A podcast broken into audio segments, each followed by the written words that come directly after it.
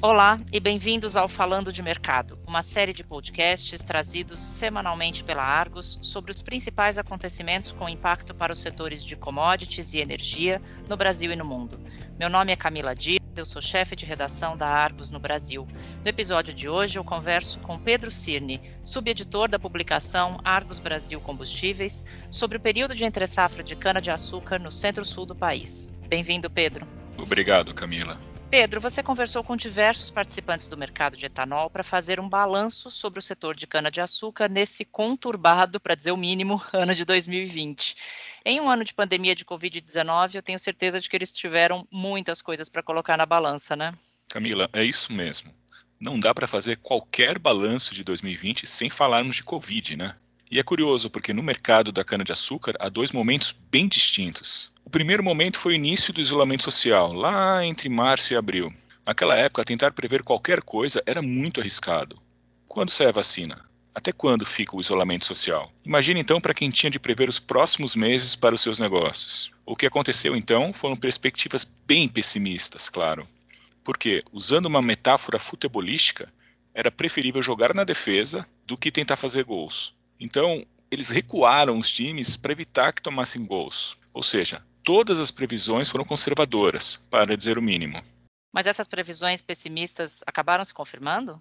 Uma pessoa que eu entrevistei me disse algo bem interessante. A cana é trágica. Se você já tinha plantado, não tinha outra alternativa a não ser colher e processar, mesmo diante da incerteza. Ou seja, eles não tinham opções. E, de fato, vendeu-se bem menos. Nas primeiras semanas após as medidas de isolamento, as vendas de etanol caíram mais de sessenta e cinco por cento. Mas, se você pegar o período todo desde o início da safra, que foi em primeiro de abril, até hoje, as vendas domésticas de etanol hidratado no Centro-Sul diminuíram quinze por cento, de acordo com dados divulgados pela Única no final de outubro.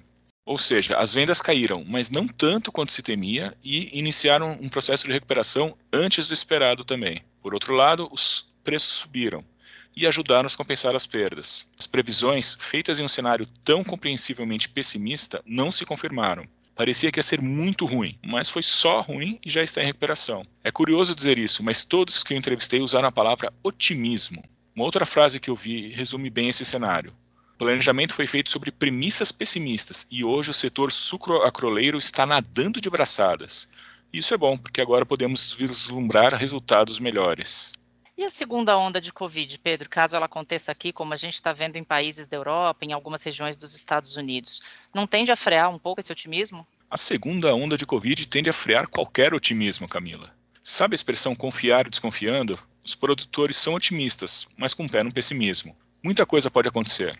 Por exemplo, caso a intensidade do contágio aumente, pode ser que sejam implementadas novas restrições à circulação, o que teria impacto direto sobre a demanda por combustíveis. E há os fatores extra-Covid. Um clima muito seco no início da plantação pode resultar em menos cana na hora da colheita. E até o risco de haver tanto otimismo pode ser que faça com que esse otimismo atrapalhe. Ou seja, os preços podem subir demais, a ponto de atrapalhar os negócios. Isso, claro, interromperia a recuperação. Pedro, e esse otimismo se reflete nas previsões para entre-safra? Sem dúvida, Camila. Os produtores estão fixando valores ainda mais altos para o açúcar do que os na última safra coletada. Eles não apresentaram valores é, específicos para o preço do açúcar, mas a tendência é essa. Esses preços mais altos, inclusive, já fizeram com que o açúcar tivesse uma participação maior no mix de produção da safra atual no Centro-Sul, que é a principal região produtora do país, do que em temporadas anteriores, né, Pedro? Exatamente, Camila. Segundo os dados mais recentes da Única, que é a União da Indústria de Cana-de-Açúcar, as usinas do Centro-Sul destinaram quase quarenta e sete por cento da cana para a produção de açúcar na safra atual. Na safra anterior, foram apenas trinta e cinco por cento. E o que, que eles estimam para os estoques de etanol, agora falando especificamente de etanol, para essa entre-safra, Pedro? A entre-safra de cana-de-açúcar terá estoque menor que a anterior, Camila.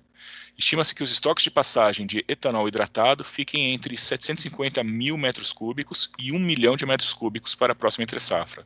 Isso é menos do que na entre-safra anterior, que ficou em um vírgula um milhão de metros cúbicos, segundo o Ministério da Agricultura. As previsões para os estoques do álcool anidro também apontam números menores. Os estoques devem ficar entre quatrocentos mil metros cúbicos e setecentos e cinquenta mil metros cúbicos para a próxima entre-safra.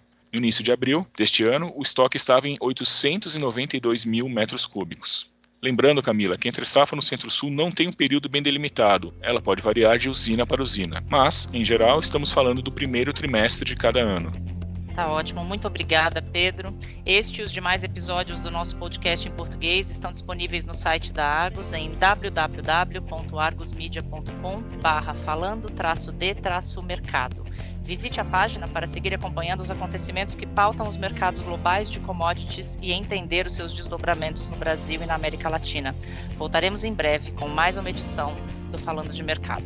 Até logo!